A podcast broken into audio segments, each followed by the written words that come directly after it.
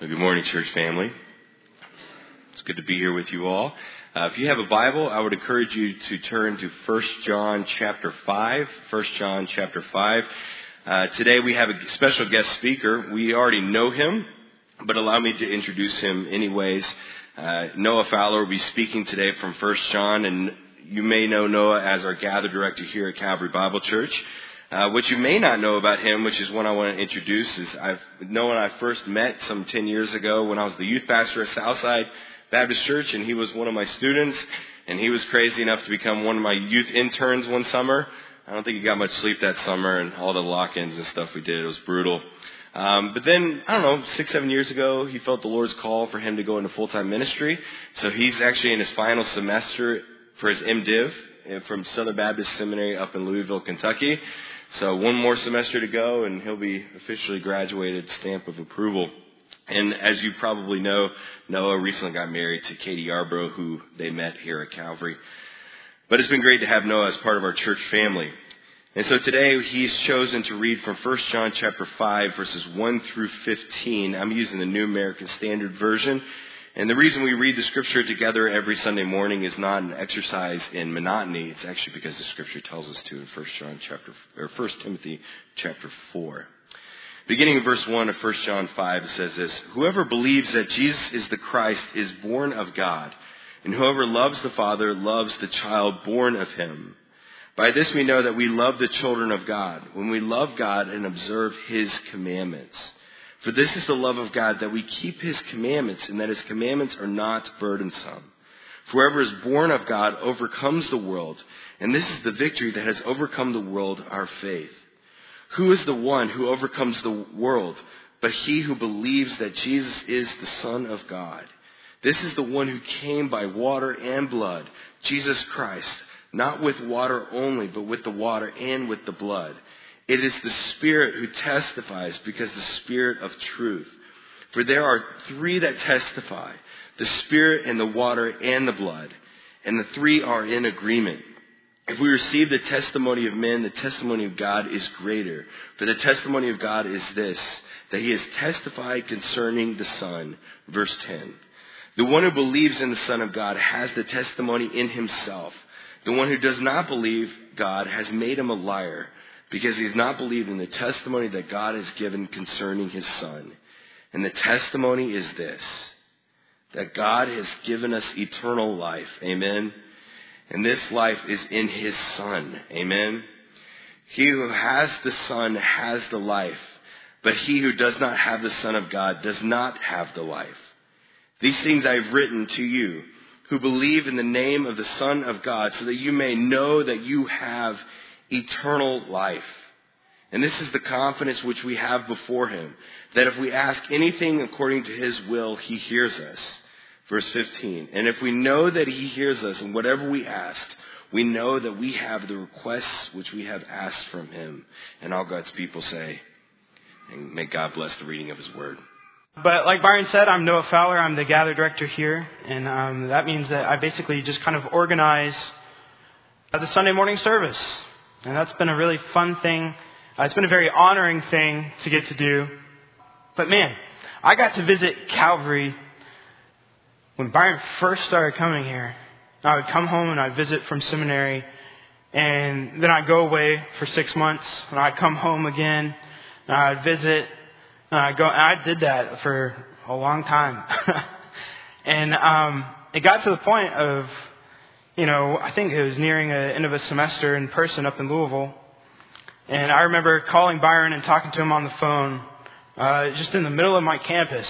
And I, I said, what, how would you feel about me coming home and helping out and just serving at Calvary?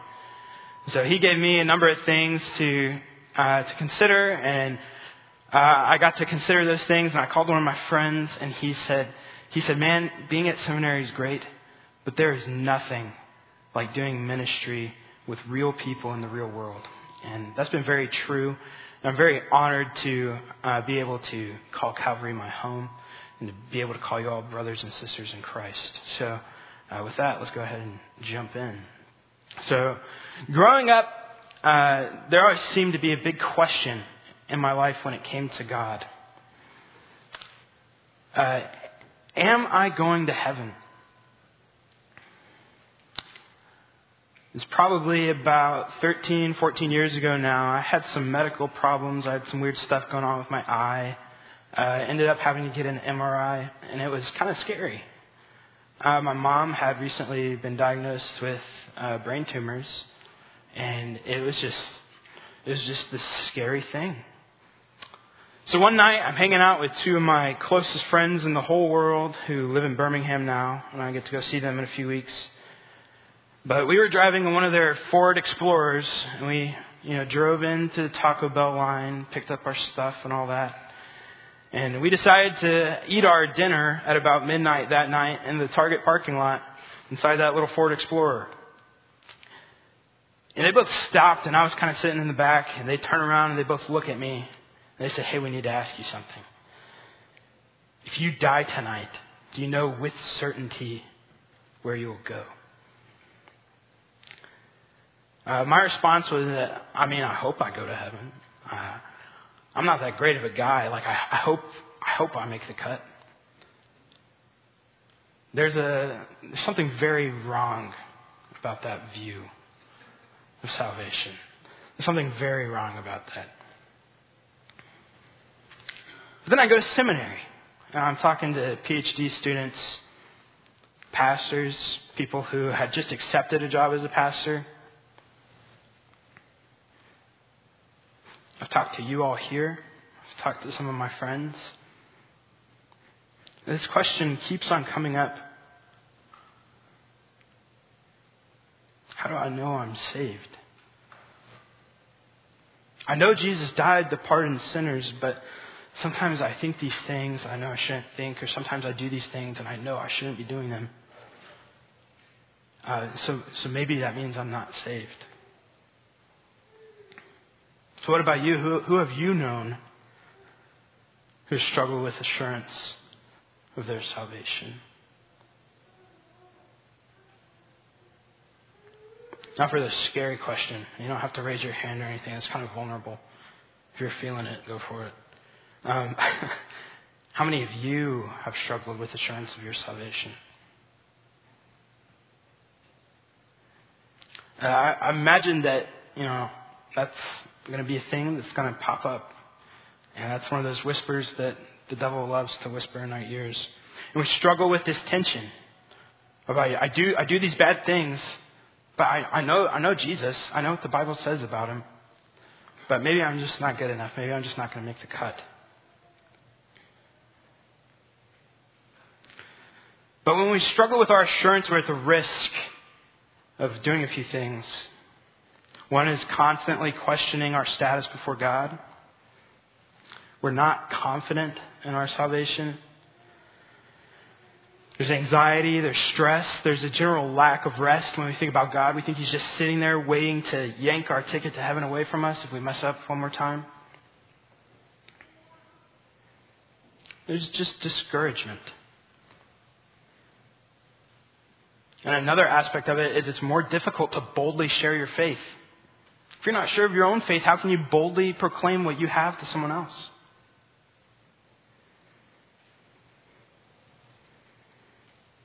But then there's another thing that kind of flips Christianity on its head. And that's that when we start doing this,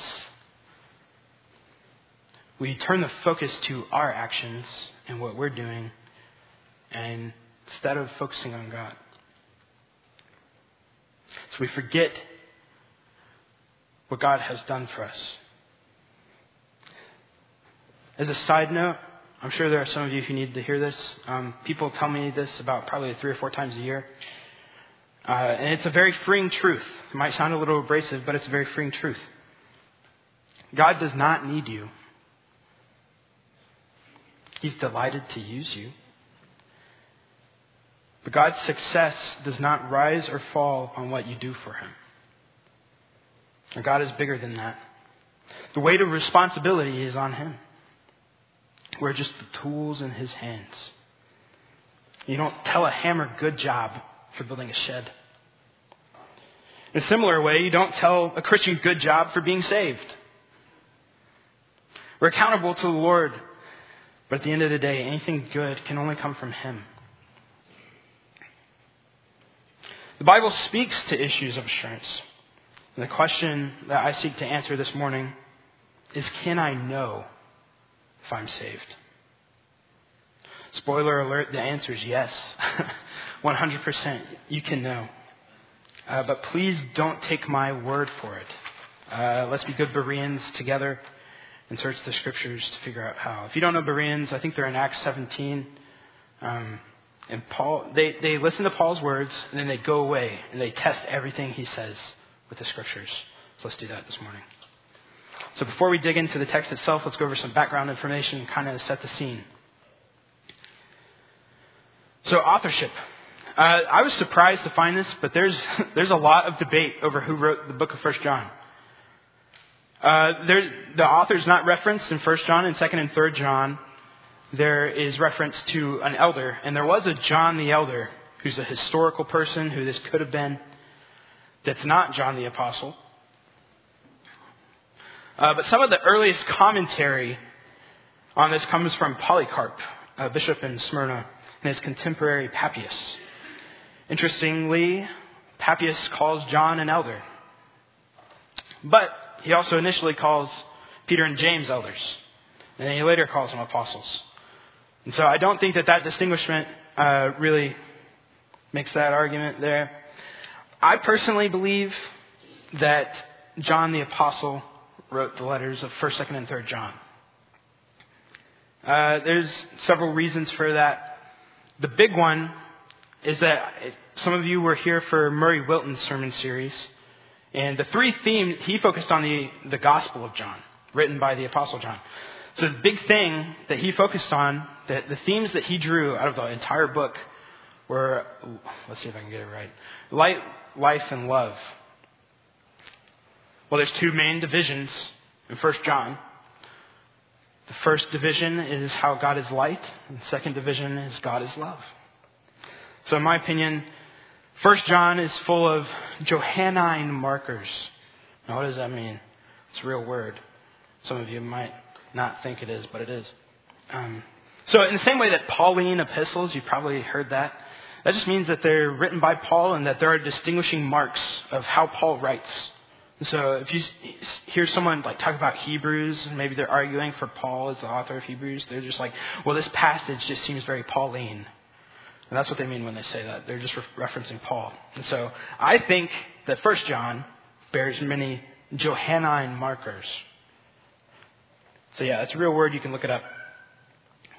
Where was the letter written? Most scholars say Ephesus, which correlates to history, which tells us that the church in Ephesus was established by Paul and continued by the Apostle John. What is First John? It's a sermon, and there are poetic elements to it. I haven't studied the poetry very deeply, but um, a lot of people call it a poetic sermon. What prompted the writing of 1st, 2nd, and 3rd John? Primarily, it seems to be dissension in the church. Notice 1 John 2 18 through 24. You can turn there with me if you'd like, or just listen. I really want to focus on verse 22 but let's just read the whole paragraph for context. I'll give you a minute. 1 John 2, beginning in verse 18. Children, it is the last hour, and just as you heard that Antichrist is coming, even now many Antichrists have appeared. From this we know that it is the last hour. They went out from us, but they were not really of us. For if they had been of us, they would have remained with us. But they went out so that it would be shown that they are that they all are not of us. It's a hard one to say. But if you have an anointing from the Holy One, and you all know, I have not written to you because you do not know the truth, but because you do know it. Because no lie is of the truth. So verse 22. Who is the liar but the one who denies that Jesus is the Christ? This is the Antichrist, the one who denies the Father and the Son. Whoever denies the Son does not have the Father. The one who confesses the Son has the Father also. As for you, let that abide in you which you heard from the beginning. If what you heard from the beginning abides in you, you also will abide in the Son and in the Father. So this seems to be the crux of what prompted John to write these letters. There's a group in the church that denied Jesus was the Christ. They also denied that he was the Son of God. So let's read 22 again. Who is the liar but the one who denies that Jesus is the Christ? This is the Antichrist, the one who denies the Father and the Son. He gets more specific about this dissension in 2nd and 3rd John, and I encourage you guys to go read that if you have more questions. Now, something about that passage, I'm not going to get into the whole Antichrist thing. That's another sermon on Revelation that Byron's going to preach someday, and I'm sure he'll do a great job. But uh, I'm, I'm not doing that. Um, but in my opinion, I think that there is an Antichrist. I also think there is a spirit that is anti-Christ. Does that make sense? These people are antichrists, but they are not the Antichrist. And that's all I'm going to say about that. We're going to move on, and you're all going to forget I ever mentioned it, and that would be great. Uh, so let's look at a similar passage to find some more grounding for the this being why John wrote these letters. So we're going to read 1 John 4, 1 through 6. Uh, here I want to focus on verses 4 and 5, but again, let's read the whole paragraph for context. So, chapter 4, beginning in verse 1. Beloved, do not believe every spirit, but test the spirits to see whether they are from God. Because many false prophets have gone out into the world. By this you know the Spirit of God. Every spirit that confesses that Jesus Christ has come in the flesh is from God. And every spirit that does not confess Jesus is not from God. This is the spirit of the Antichrist, which you have heard that is coming, and now it is already in the world.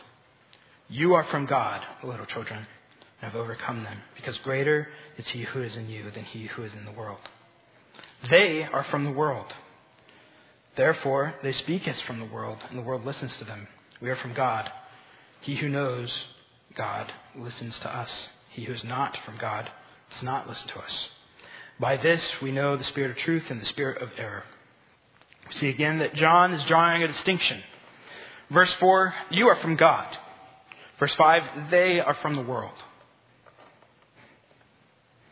So, another question, our last question before we really dig into the text this morning is why? We know it prompted the writing of these letters now. But what is their thesis? Why did John write these letters? What is he trying to do with them? Thankfully, we don't have to wonder. Uh, John answers the questions for us. Chapter 1, verse 4 says, These things we write so that our joy may be made complete. Did you get that? These things we write so that our joy may be made complete. That's a, that's a big statement. That's a really big statement. So you're saying that John wrote this letter, wrote these things, so that the believer's joy can be made complete? Yeah. That's exactly what he's saying. He tells you, he tells you from the get go. That's, that's what this is for. So then another passage that also says something about that is our passage today in chapter 5, verse 13. These things I have written to you who believe in the name of the Son of God, so that you may know that you have eternal life. Byron always tells us as staff to begin with the end in mind. I think he got it from a book or something. Probably not an original idea to him, so don't go don't go copyright that. But, but this is, so that's what this is. We're, we're putting the end in mind here. And the end in mind here is that this message is for believers, so that their joy may be made complete, and that they may know that they have eternal life. So if you're a believer, then this message is for you. If you're struggling with this, this is for you so that you may know that you may know, not speculate, not wonder, not hope, but that you may know that you have eternal life. But how? What is the truth?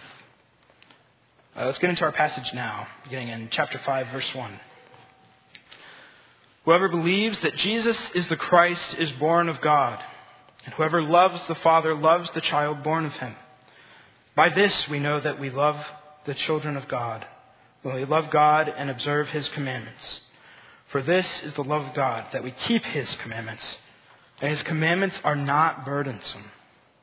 For whatever is born of God overcomes the world. And this is the victory that has overcome the world, our faith. How can I know I'm saved? Point number one, I did three points. I've been dreaming in three points. I don't know if that's a thing for people, but it's just like it's like all this alliteration and it's it's not good. But um, I am Byron's student. What can I say? So point number one, how can I know I'm saved? The love within. So when we love God and follow Him, then we can know that we love the children of God. We follow God by observing His commandments. That is not burdensome. Be careful how you read that. Noah 10 years ago would read this as, For this is the love of God, that we keep His commandments.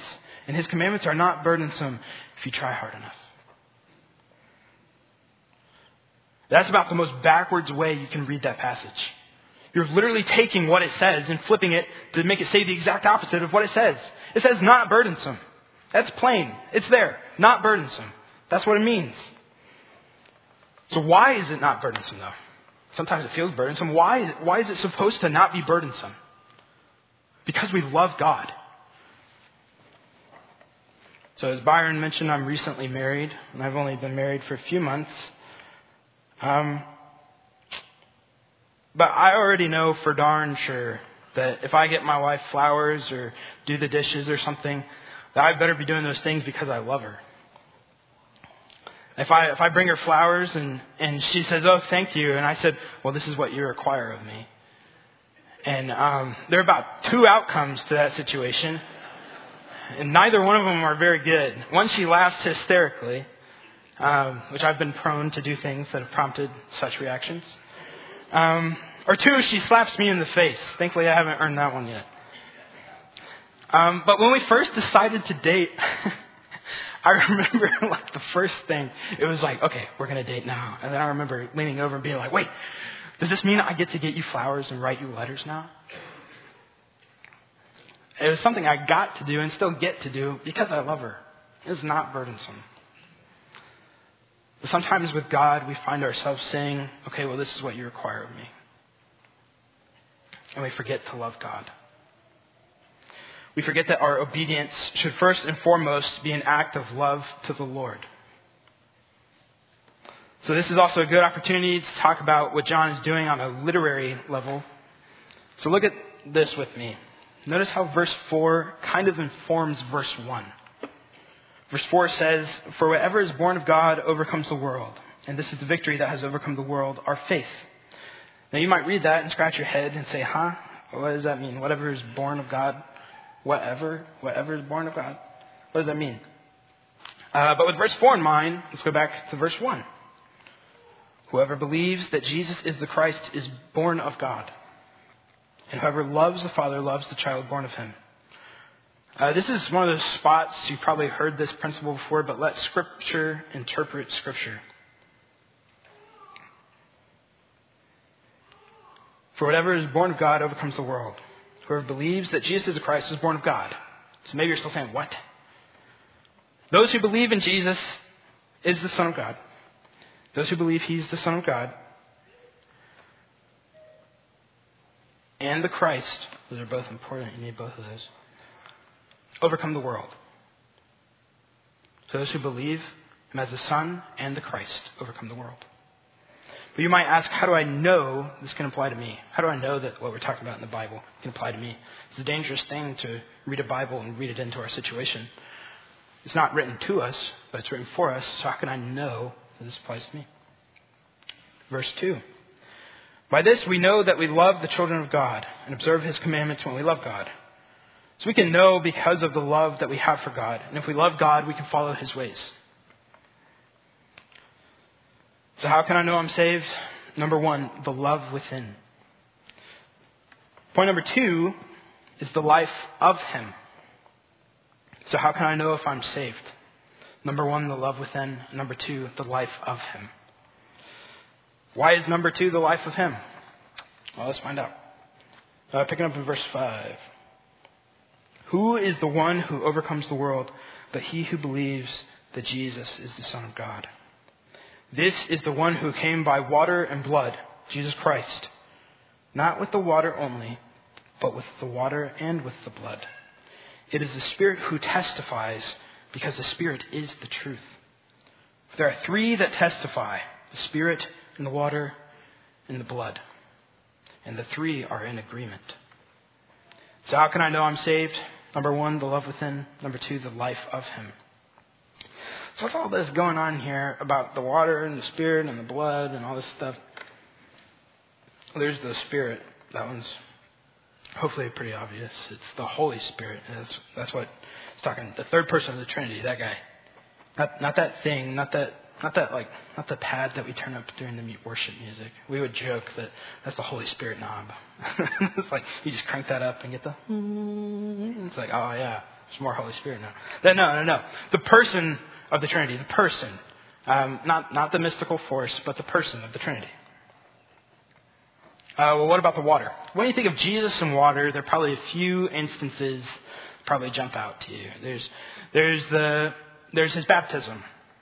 Um, there, he also talks about water a ton in the Gospel of John. There's a passage in John 3 where he's talking to Nicodemus, and he says, Truly, truly, I say to you, unless one is born of water and the Spirit, he cannot enter into the kingdom of God. That which is born of flesh is flesh, and that which is born of the Spirit is spirit. Or maybe you would choose to focus in on Jesus' baptism. Uh, that's the inauguration of his earthly ministry. Uh, after this, Jesus goes and he's tempted, and then he goes out and he starts ministering. That's when his world, not worldly. I, I keep, I kept on almost saying that. I'm like, it's not a worldly ministry; it's an earthly ministry. You know, not of the world.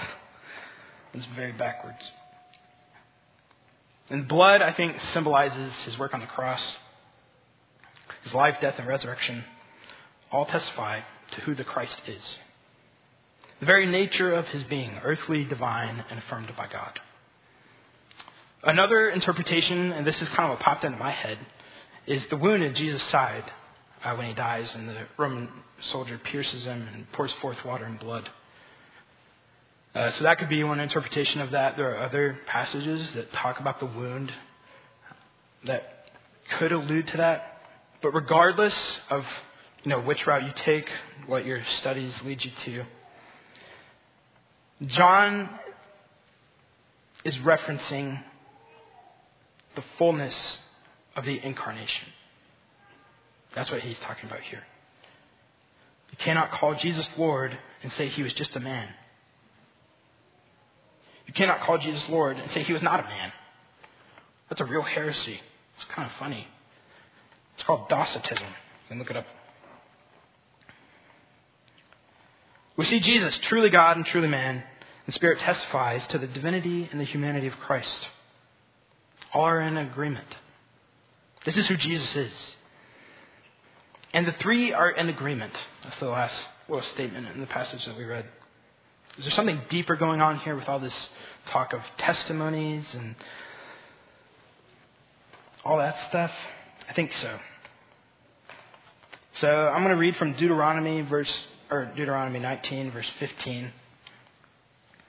So and it says, a single witness shall not rise up against a man on account of any iniquity or any sin which he has committed. On the evidence of two or three witnesses, a matter shall be confirmed. The Hebrew word here for witnesses can also be translated as testimonies. Uh, I think this has a more legal connotation to it than it does like a Christian connotation. Does that make sense? Like te- we think of testimony and we think of think of someone sharing their testimony, which is a great thing. But um, I think it has more legal connotation to it. So something interesting here is that the dissenters in the church John is writing to are Jewish, and I, I'm, I think they were a lot of a lot of studies are coming out that think that it could be that. But if they're Jewish, then what John here is by saying that these three things testify, they're in agreement. What John is doing here is he's using the Torah to show how Christ is established in his proper place. John's like throwing the smack down. He's like, oh yeah, okay, well let's read the Torah. He's like, well here are the three that confirm. You can be sure of your salvation because of who Jesus is and what he has done. So, how can I know I'm saved? Number one, the love within. Number two, the life of him.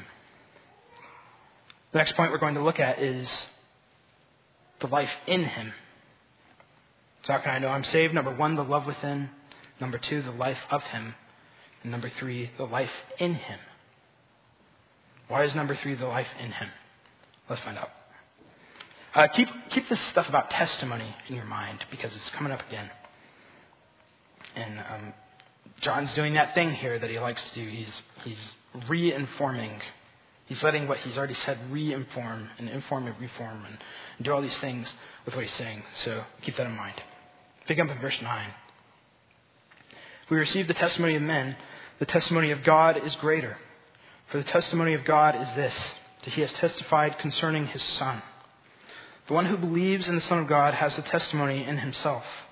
The one who does not believe God has made him a liar, because he has not believed in the testimony that God has given concerning his Son. And the testimony is this that God has given us eternal life, and this life is in his Son. He who has the Son has the life. He who does not have the Son of God does not have the life.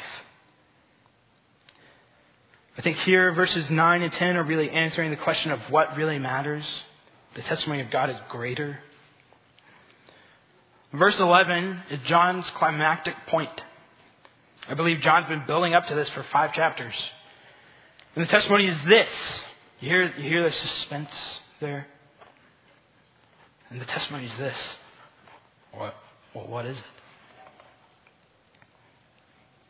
That God has given us eternal life, and this life is in His Son. So this is TMI. but I believe the structure here in 9 through 13 also forms a chiasm, which is a literary form used to emphasize things or draw a contrast, uh, which may or may not be the case. It may or may not be that important. But if they do form a chiasm, uh, then verse 11 is in the middle, which gives it emphasis. And the testimony is this that God has given us eternal life, and this life is in His Son. So, how can I know I'm saved? Number one, the love within. Number two, the life of Him. Number three, the life in Him. Uh, we come now to our last block of text. So let's pick that up in verse 13.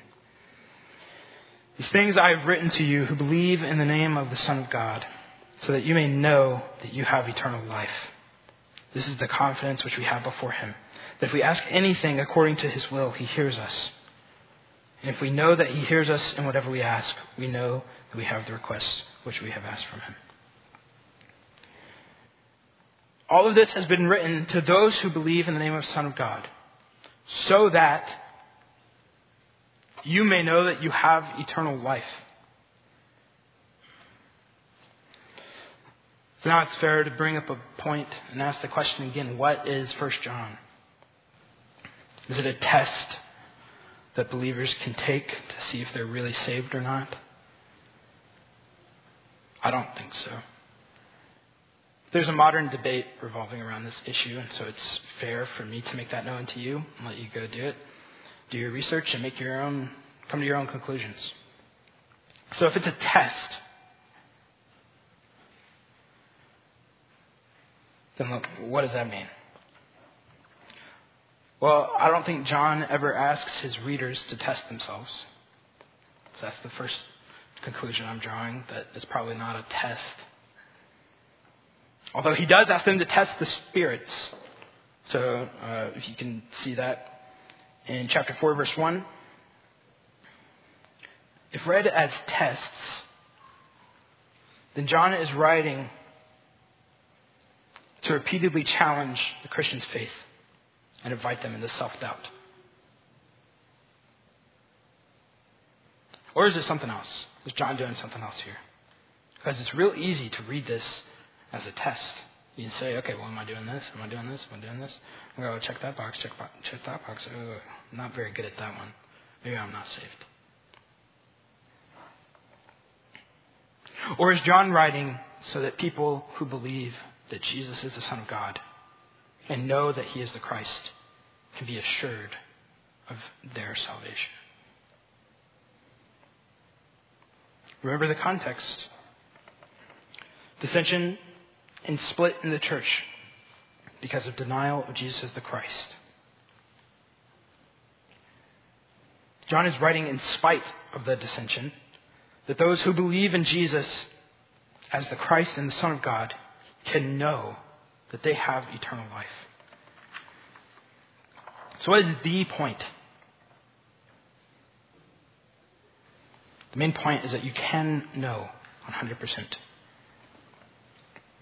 if you are saved or not.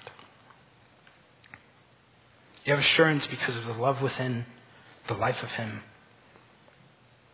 and the life in Him. Love, life, life. That's the point. It's only three words, and two of them are the same.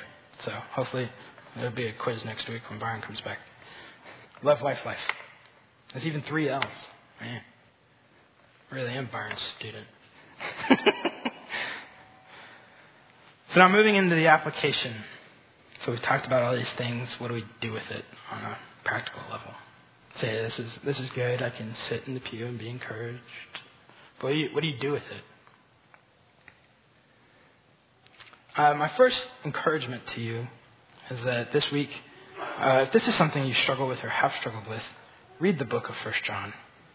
It is just like, oh man, it is just water, just pouring forth on like a burn. It is so good. So please just go read it. It's really short. The, he, the Greek is really easy too. That's what they make everyone go through when they first learn Greek. So if you want to learn Greek, you know, First John's a great place to start. But really, my main point of application is actually a question that I have for each of you. And this is just between you and the Lord. And only you can answer this, and only you can answer this to the Lord. Are you trusting in the blood? Or are you trusting in your performance?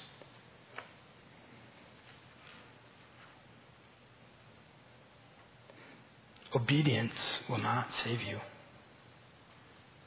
Do you know Jesus? If we obey his commands and miss him, then we miss the point entirely. Maybe you've been a professing Christian for 50 years. Maybe it's embarrassing to admit. Maybe you're afraid of what people think or what people say. It doesn't matter. Do you believe in Jesus? Do you know him? Do you believe in the name of the Son of God? We don't do an altar call here at Calvary. And there are a lot of reasons for that. But do not mistake that as there not being a call for salvation. The call to repent and believe is here. Are you sure of where you're going? There's good news. You can be sure of where you're going. So maybe we'll frame this in a little bit different way. Uh, so, so think about your past and um, think about someone's love in your life. Think about someone who you are unsure of if they really loved you or not. What would that feel like? How did that change how you acted around that person? How did it change how you felt about that person?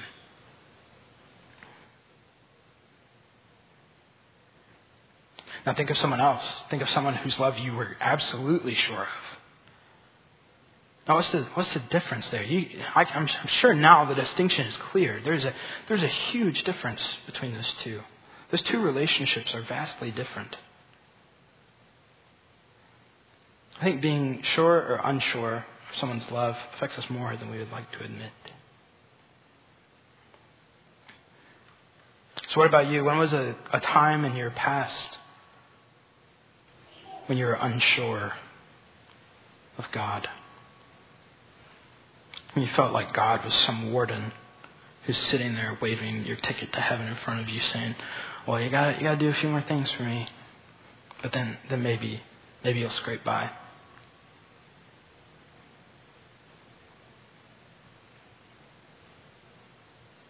What would that feel like? What was life like when something hard would happen and you felt like that?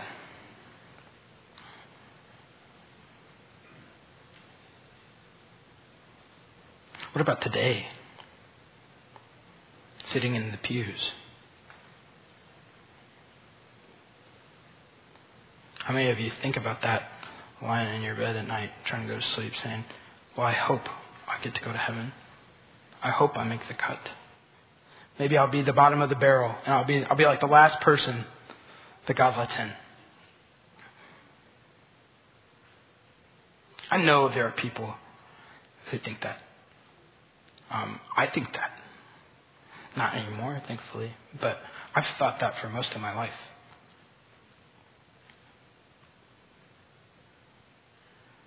So, where are you at? What are you going to do about it? Don't walk away today with false assurance, believing that what you do is enough. Do you know Jesus? What does it mean to know Jesus? What does that look like? What does that look like on a practical, day to day level?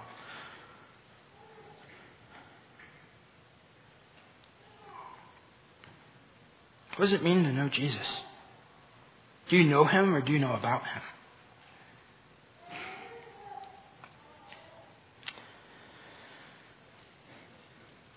Don't leave today if you have these questions or these struggles, or you know that you haven't been trusting in Jesus. But ask someone, talk to someone, reach out. There are people who have been doing this, who know for certain where they're going who do know Jesus in an intimate way. I've been walking with him for years. That was what that was the first thing I said to Byron like ten years ago. I went up to him and I said, "Okay, I hear you. I understood your message. It was the first sermon I ever understood. It was a miracle." But um, I was 17 years old. Just crazy. He was literally preaching, and I said, "Okay, I get that, but now what do I do with it?" And he said, "And here's what you do with it." And I was like, "Okay." But that's what I said. I said, I said, I don't know what it means to have a relationship with Jesus. Like, can you, can you sit me down and show me what that looks like? So maybe you need to ask that question. What does it look like to have a relationship with Jesus? Do you have one? Or do you just know about him? And you just try to show up to church and do enough good things that where maybe God will say, okay, all right, you made the cut. You did enough good things. You were kind of close. Wasn't sure if you're going to make it or not. We say it out loud, it sounds kind of silly, um, but I think a lot of us functionally believe that.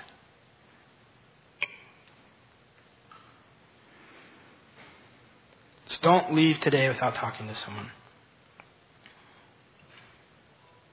All right, let's pray.